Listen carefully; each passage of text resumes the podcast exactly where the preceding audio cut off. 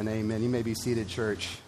It is so good to be with you on this, on this Lord's Day together. And um, along with the rest of you, I'm so grateful for our friends at CPC. They've been a blessing to me, certainly over the years. I know they've been a blessing to you, and we're so grateful they're here with us this morning. Uh, one more announcement. Remember, next Sunday is Reformation Sunday.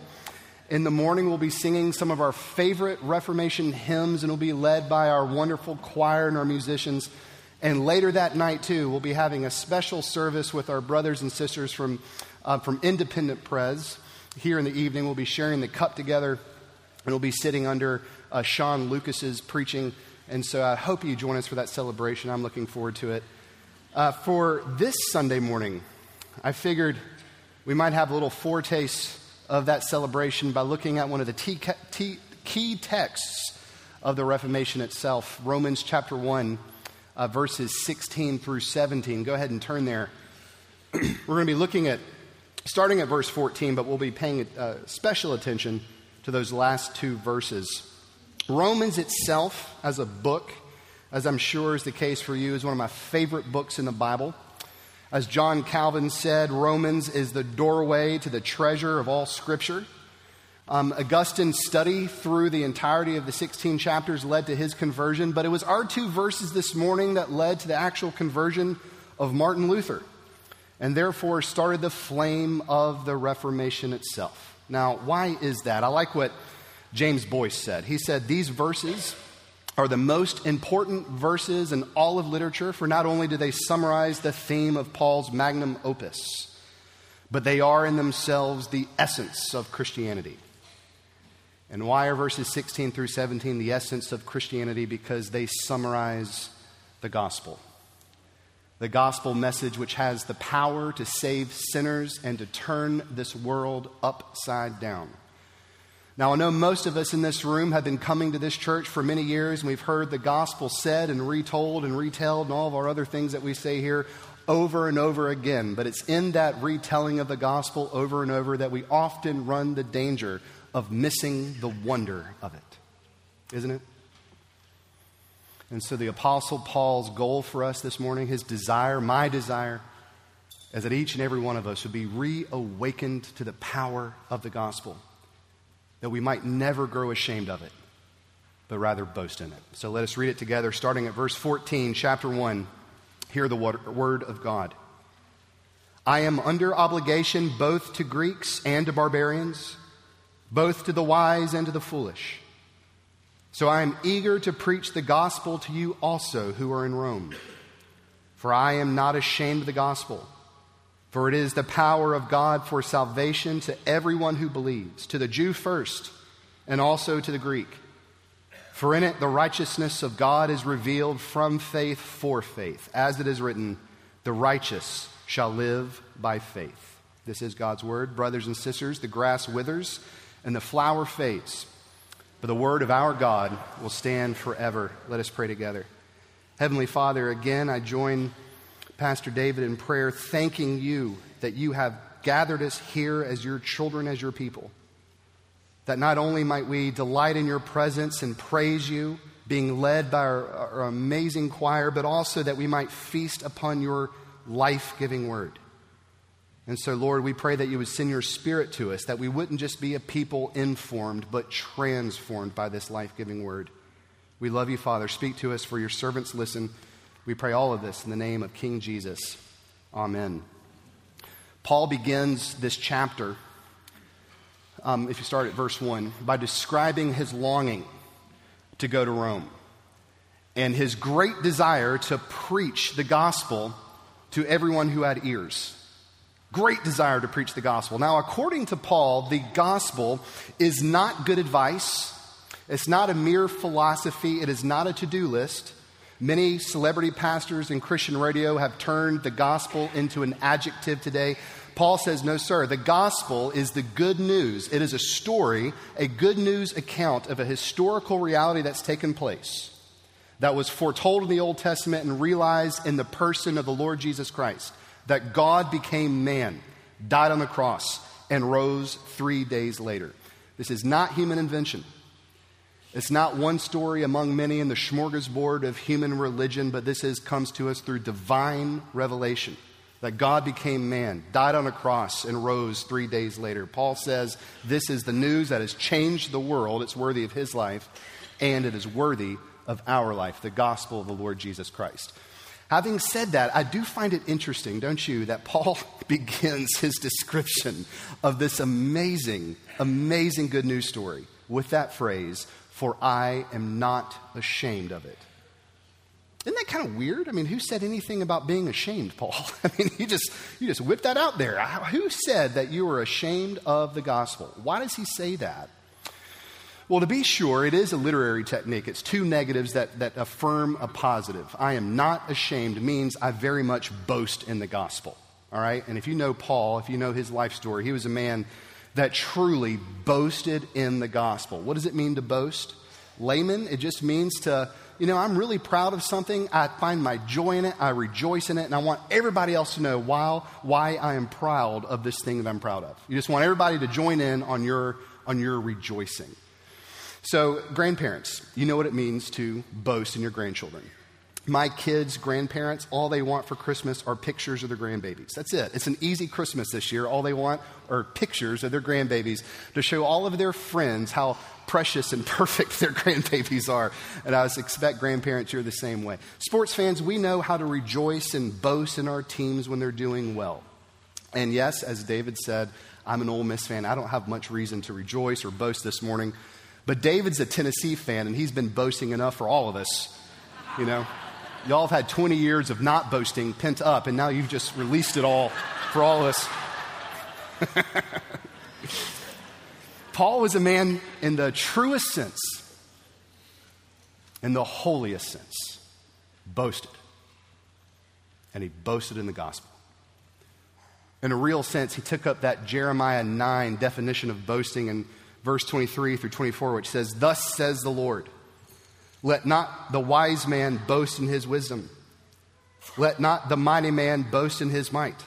Let not the rich man boast in his riches, but let him who boasts boast in this, that he understands and knows me, that I am the Lord who practices steadfast love, justice, and righteousness in the world.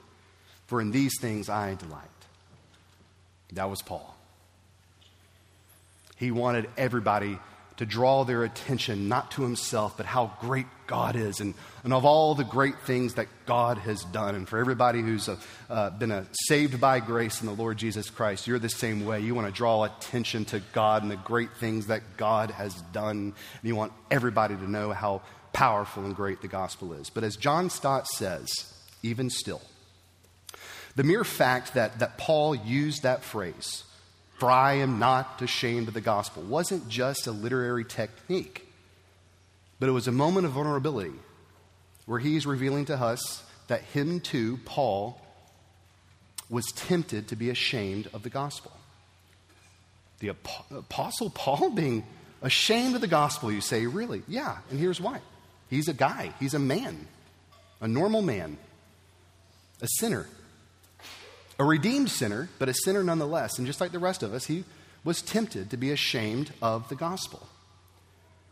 When Paul tells us things like the, um, the religious leaders of his day, they criticized him for his weak gospel. Or when the who's who of the Greco Roman world criticized him and this gospel for being foolish, don't think for a second that Paul, a mere man, did not feel weak and foolish in front of those mighty and powerful people.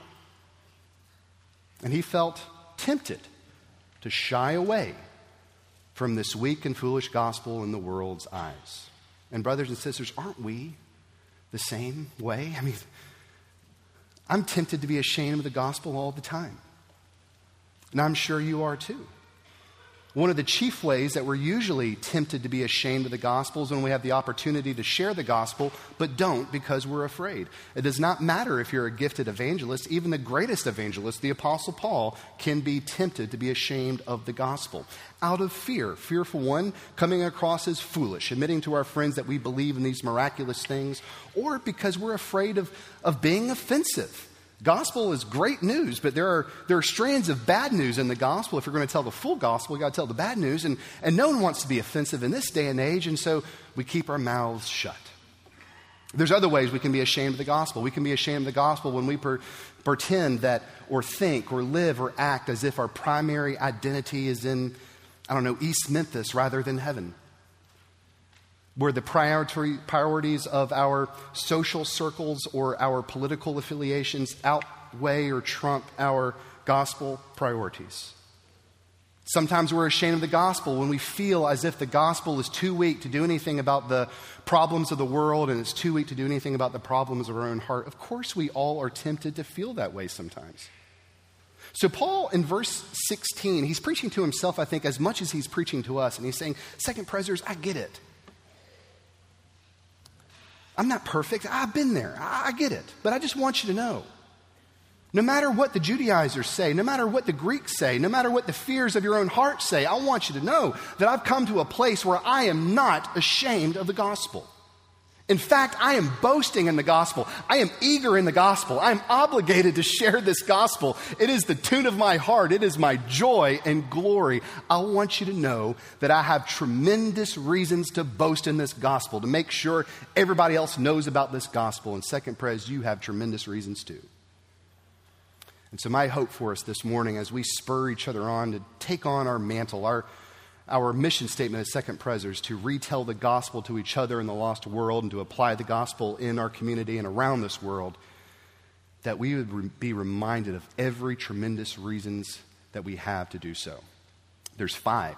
We're going to go through them pretty quickly. The first one, Paul says, I am not ashamed of the gospel because it is the power of God. I am not ashamed of the gospel, for it is the power of God. What does that word power mean? To nutshell it, it means the ability to get things done. That's what it means. It's one thing to have good intentions, it's quite another thing to have the ability to accomplish those good things which you intend. And in one sense, that's what makes God God, right? Because God is the He is the omnipotent sovereign who is in power and in control over all things. And it's for that reason, Paul says, No, I am not ashamed of the gospel. It is the power of God. Now, here's a really cool thing. In your Sunday school class, do a word association with that word gospel. When you say that word gospel, it's the first word that comes to your mind. Most of us would have words like God's love, or mercy, or grace. And we would not be wrong in associating those words with the gospel. But isn't it interesting that the first word that comes to the Apostle Paul's mind when he hears that word gospel is power? When's the last time we said power? This is the first word when we think about when we think that word gospel. What's even more interesting is how Paul describes this gospel power. He does not say that the gospel demonstrates God's power. He does not say that the gospel communicates God's power. What does he say? He says that the gospel itself is the power of God. Isn't that wild to think about? What he is saying is that the gospel, verses 16 and 17, the gospel is the power of God in speech form. The gospel is good news. It is a good news story. It's a historical event, but it's not just that. It is power, it is God's power. And so here's the Apostle Paul teaching this church in Rome, teaching us. He's like, guys, listen, I know that this world has powerful things in it. Rome was powerful. They preached peace, but they, but they laid desert wastelands wherever they went. They were destructive people. I know that there's, there's powers and principalities in your, word, in your world now that are, that are evil and are greater than you. I know that the enemies of the church are powerful. I know the sin in your own heart is powerful. I know the fears in your own heart are powerful. But I want you to know in the gospel of Jesus Christ, a new and better power has been unleashed upon the world. And this power, this God power in the gospel has the power to transform, the power to lift up, and the power to make new. And Paul says, whenever this gospel is proclaimed and read and understood, that power is released out into the world. Paul says, I've experienced this for myself. I was a murderer. You know, he's seen this demonstrated in every city that he went to that was turned upside down, as Paul tells us, or as Luke tells us in Acts, when the gospel was faithfully preached. And so Paul is saying, No, I, am not ashamed of this. It's power. I mean, I don't care what people say about me. You shouldn't care what people say about you. I don't care what people say about this gospel if it's foolish or not. Because Paul knew the truth. The message of the bloody cross and the empty tomb is a stick of dynamite in your hands. Do you know why? That the historical narrative in Scripture, all of them, gives so little verses, so little space to kings and Caesars and pharaohs, and so much space, so many verses to prophets that nobody liked, shepherds and fishermen. Do you know why? Because in true reality, in God's economy, the most important and the most powerful people in this world are those who herald the gospel. Because when it's proclaimed, it never, can never, will never return void. Paul says, No, I am not ashamed of the gospel because it is the power of God. Secondly, he says he's not ashamed of the gospel because this power, it's not aimless, it's purposeful. This is what he says I am not ashamed of the gospel, for it is the power of God for salvation. It's not this random power, but it's the power of God for salvation. What is salvation? It means to be delivered from or rescued from something. So, church, as Christians, what do we know the answer to be that every single person in every place and every time needs to be delivered from? If you don't know, let the angel of the Lord tell you in Matthew chapter 1, verse 21. She will bear a son, and you shall call his name Jesus, for he will save people from their sins. That is our chief problem that God sends help for the power of God for salvation from our sins. Now, this is one of those areas that we might grow tempted to become ashamed of the gospel, right? Because no one, no one likes to be called a sinner. Right? I know that I'm a sinner, and I don't like to be called one. You know, you don't have to keep reminding me. You know, Sarah. you know, no one likes to be called. No one likes to be called a sinner. We don't even like that word sin, right? In this day and age, we've adopted synonyms for it because we're so afraid of it. We call sins mistakes or, or sins, um, I don't know, what's another synonym for it? Uh, that's my brokenness. we don't even like the, the sound of that word on our lips. And from the get go, from the fall of mankind, nobody has looked towards themselves saying, you know what, I'm the problem. They've always looked outward, saying, no, those people are the problem, or that political party is the problem. But, church, isn't it true that if our main problem was, was government, God would have sent the best president ever? Of course he would. God's good. He loves his people. He's going to provide for us. If that was our main problem, that's what he would have sent. If the economy is our main problem, he would have sent the greatest economist you can imagine. If your greatest problem right now is needing a bigger house with a decent mortgage, which I know is a lot of our problem, if that was our main problem, he would have sent the world's greatest realtor. But, church, that's not the main problem. Paul says sin is the main problem, and in God's grace, he sends a Savior. Isn't it good news that God does not send to us what we wanted, but rather sent us what we needed? That's the good news. And to be sure, this sin problem is a big problem. It has infected every person. It has broken every person. It has, it has corrupted every policy, every structure, every place since the fall. And it's so powerful, no one man and no one policy can do anything about it. But Paul says the good news is that God can do something about it, and God has done something about it in the gospel of Jesus Christ. He is mighty to save. This is what he declares in verse 16 the gospel is the power of God for salvation. This is the good news that, regardless if they know it or not, the world is in desperate need to hear, is what Paul says. And to be sure, we don't have a truncated view of what this gospel salvation is, in case someone asks us. Just, just, just imagine if you're in Jesus Christ, we're going to talk about this in a moment. If you have faith in the Lord Jesus Christ, this means that if you're in Christ, Jesus has saved you already from the guilt of sin. That's your justification. If you love the Lord, if you're in Jesus Christ, you have faith in Him, He is saving you from the power of sin. That's your sanctification. Day by day in the, in the Holy Spirit, He's transforming you into the image of the Lord Jesus Christ. But He's also given us the promise that one day soon He will deliver us from the presence of sin. That will be our glorif- glorification. He is so mighty to save, he saves us in three time tenses. All of your sins, past, present, and future, are dealt with in the Lord Jesus Christ. But that's, that's only the half of it. Okay? Because Jesus doesn't only save us from something, he also saves us for something. As Protestants, sometimes we only focus on the from And it is a good from that he's delivered us from. He's delivered us from sin and Satan and death, absolutely. But that's only half of it. He's also saved us for something, church. He's saved us for abundant life in him. That we might actually experience divine joy. His joy, he tells us in John 15. That we might have an abundant life where we're not only forgiven, but forever loved by God where we might actually tangibly experience that and know that, that, to know that we haven't just been broken out of prison, but we've been brought into his palace, where we're not just pardoned, but we've actually become family in the one royal, eternal family of God. And so Paul, he, he rejoices. He's not ashamed. He's excited in this gospel. Because Paul, along with everybody who has faith in the Lord Jesus Christ in this room, we have been entrusted with this message entrusted with it. This gospel, this gospel, which is the curse reversing, death destroying, Satan crushing, sin cleansing, life giving, love forming, joy inducing, city renewing, hope giving, world changing power of God.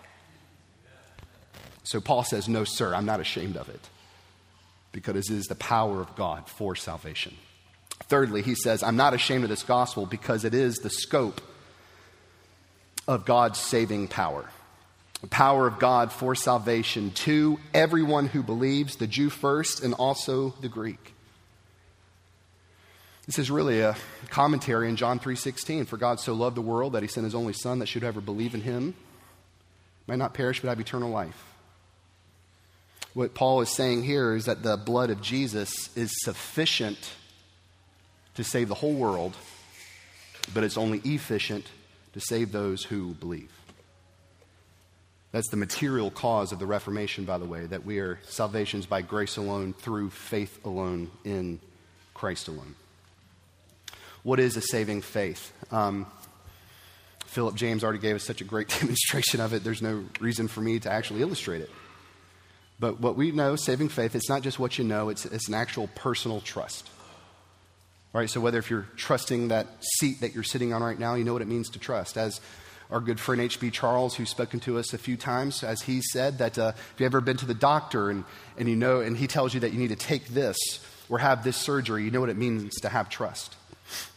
If you ever had an attorney defend you in court, you know what it means to trust. Having faith is trusting in someone different than you, complete reliance upon that person to do those things which you can't do for yourself. So, applying this to the gospel, we are trusting the Lord Jesus Christ to be the only doctor to save our sin sick souls and to plead our case before a just and holy God. We are trusting our life in that. That's what it means. Now, as others have said, how much faith are we talking here? Because that's a very important question, right? Just a little bit, and all you got is the answer. You might have a mustard seed of faith. That's okay. Give it all to the Lord Jesus Christ. We're not trusting in our works. We're not trusting in Jesus plus our works. We're not trusting in our capabilities or our abilities or our good intentions. We are trusting Christ alone, through faith alone, by grace alone.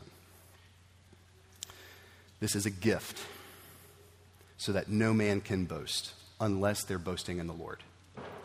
And it's also this gift that Paul makes the point that God has given to every single person. And what, tells, what that tells us is that this no one is beyond the reach of God's grace. Another way that we often are ashamed of the gospel is when, is when we think that we're too bad for it. Oh, you don't know what I've done. The gospel, I'm, I'm too bad for that gospel. Or we think the gospel is too good for other people, like our brother Jonah, right? But Paul is saying that faith is the great leveler because the ground is level at the foot of the cross. There's no one better or worse than anybody else. We're all condemned before God. We all fall short of His glory. But this gift, this grace, extends to whoever will believe. Everyone is invited to cling to the cross. Paul is not saying that every single person will be saved, but he's saying every type of person will be saved. The Democrat, the Republican, the Jew, the Greek, every ethnic group, people from every ethnic group the rich, the poor, the sick, the, the healthy, the Pharisee, the murderer, the sexual sinner, the addict, the outcast. The outcast Jesus Christ embraces, and in the ruined he restores, is the good news of the gospel. So Paul says, How beautiful are the feet of those who share this great news. Because gospel saving sinners is not contingent upon race, background, education level, where you're from in the city. And it has the ability to form new communities of people who once hated each other because of their shared commonality of being saved by grace alone through faith alone in Christ alone. This is the good news that we need to hear, that our children need to hear, that our parents need to hear, that our neighbors need to hear. Paul says, Do not be ashamed of the gospel, for whoever calls on the name of the Lord shall be saved. Next, he says he's not ashamed of the gospel because it reveals the righteousness of God. This is why this is the power of God, because it reveals the righteousness of God. This is why the gospel is a stick of dynamite, brothers and sisters, because it reveals the righteousness of God. Now, what is Paul saying when he refers to the righteousness of God? There is so much debate about this phrase because it can mean a certain different things. But first off, it can refer to God's character. God is righteous in all of his ways, scripture tells us. It can refer to his law, his righteous law. A righteous God demands a righteous people, and his holy law is the standard by which every person will be judged. It can also refer to his saving action. I believe Paul is talking about all three of those things right here. In summary, this is what Paul is saying that God in his grace is both the just and the justifier. He's referring to, to, to, God's saving action of taking unrighteous people like us and making us righteous in His righteous Son. And we tap into this not by achieving it or earning it, but simply through faith alone in Christ alone. It's this point that most people find the gospel offensive because, did you hear it? There's some bad news in there. There's bad news, there's even worse news, there's good news and better news. The bad news is that every single person in the world is condemned before God. We all fall short of God's glory. Now, that is offensive to the world. The world's going to say, What are you talking? Is sin even a real word anymore? I'm not sinful. And my truth, I'm doing just fine. My conscience is clear. We'll hear things like that. But we know the truth. If anybody has a clear conscience, they just have a terrible memory. All of us know down deep in our hearts, no matter if they're a Christian or not, that there's something wrong with us, that we're guilty of something. We feel that. It's what Paul says. We're all condemned before the Lord. The even worse news is that no person can do anything about that. Now, that's, re- that's offensive to religious people. What are you talking about? I'm a good guy. I mean, I can see how you're talking about those people over there, but me, I pay my taxes. I'm even early paying my taxes. My kids are going to the right school. They're doing so well at soccer. We volunteer at church and in the soup kitchen. Are you kidding me? I mean, I was the greeter at the, the service. I even brought, I woke up early, went to Gibson's and brought donuts back over to the Sunday school. What do you mean I'm, I'm not good enough? Paul says, it doesn't matter what you do. We're, we're all condemned before the Lord. Here's the good news. What God demands, he also supplies. What we could not do in our own church, He does in His Son, the Lord Jesus Christ. Here's the even better news. If you have faith in Jesus Christ, you are saved now and forever by God's sovereign grace. Romans 8 1 There is now nor there ever be condemnation for those who are in the Lord Jesus Christ. Standing in His righteousness, nothing could ever separate you from the love of God. How could we possibly sit on that? That is the good news, which has changed the world. This gospel is unparalleled. That's why Paul uses that word revealed, because you and I never would have thought of this. We never would have found it. We never even would have dreamed of it had God not revealed this. In church, He's revealed it in a powerful way. Psalm 85, verse 10 says, The love and the faithfulness and the justice and the peace of God kiss. And that kiss took place at the hill of Calvary, where God made him who knew no sin to be sin so that in him we might become the righteousness of God. That is a stick of dynamite to a world that needs to hear good news. And Paul says, No, I'm not ashamed of it. I'm eager to share it. I can't wait to share it. Lastly, he says, I'm not ashamed of the gospel because the word of God affirms it as it is written. Verse 17. As it is written. Paul is saying, this is in the spirit of the Reformation, verse 17 is kind of a affirmation of sola scriptura, you know, scripture alone. We see that in verse 17. What Paul is saying here is that salvation, our basis for security, is not based on how we feel. It's not based on what we think or what other people say or tradition dictates. Our salvation is based in the security of what God says in His Word because His Word is the only good news we can trust. As it is written, the just, the righteous shall live by faith. And Paul is saying also that this isn't plan B. This gospel, it's not a novelty, friends. I didn't make this up. This is not human invention. From the beginning to the end, it's always been that the just shall live by faith. And to prove it, he goes all the way back into the Old Testament to Habakkuk, a minor prophet with a major message, where the question was not, how do righteous people live, but rather, how do sinners become righteous? By faith. To be a Christian, anybody can believe in God. To be a Christian is to trust what God says and to trust your life to it. And what Paul and Habakkuk tell us is that the righteous live by faith. And every verse and every page in the rest of the Bible tells us that that is the good news that we can trust.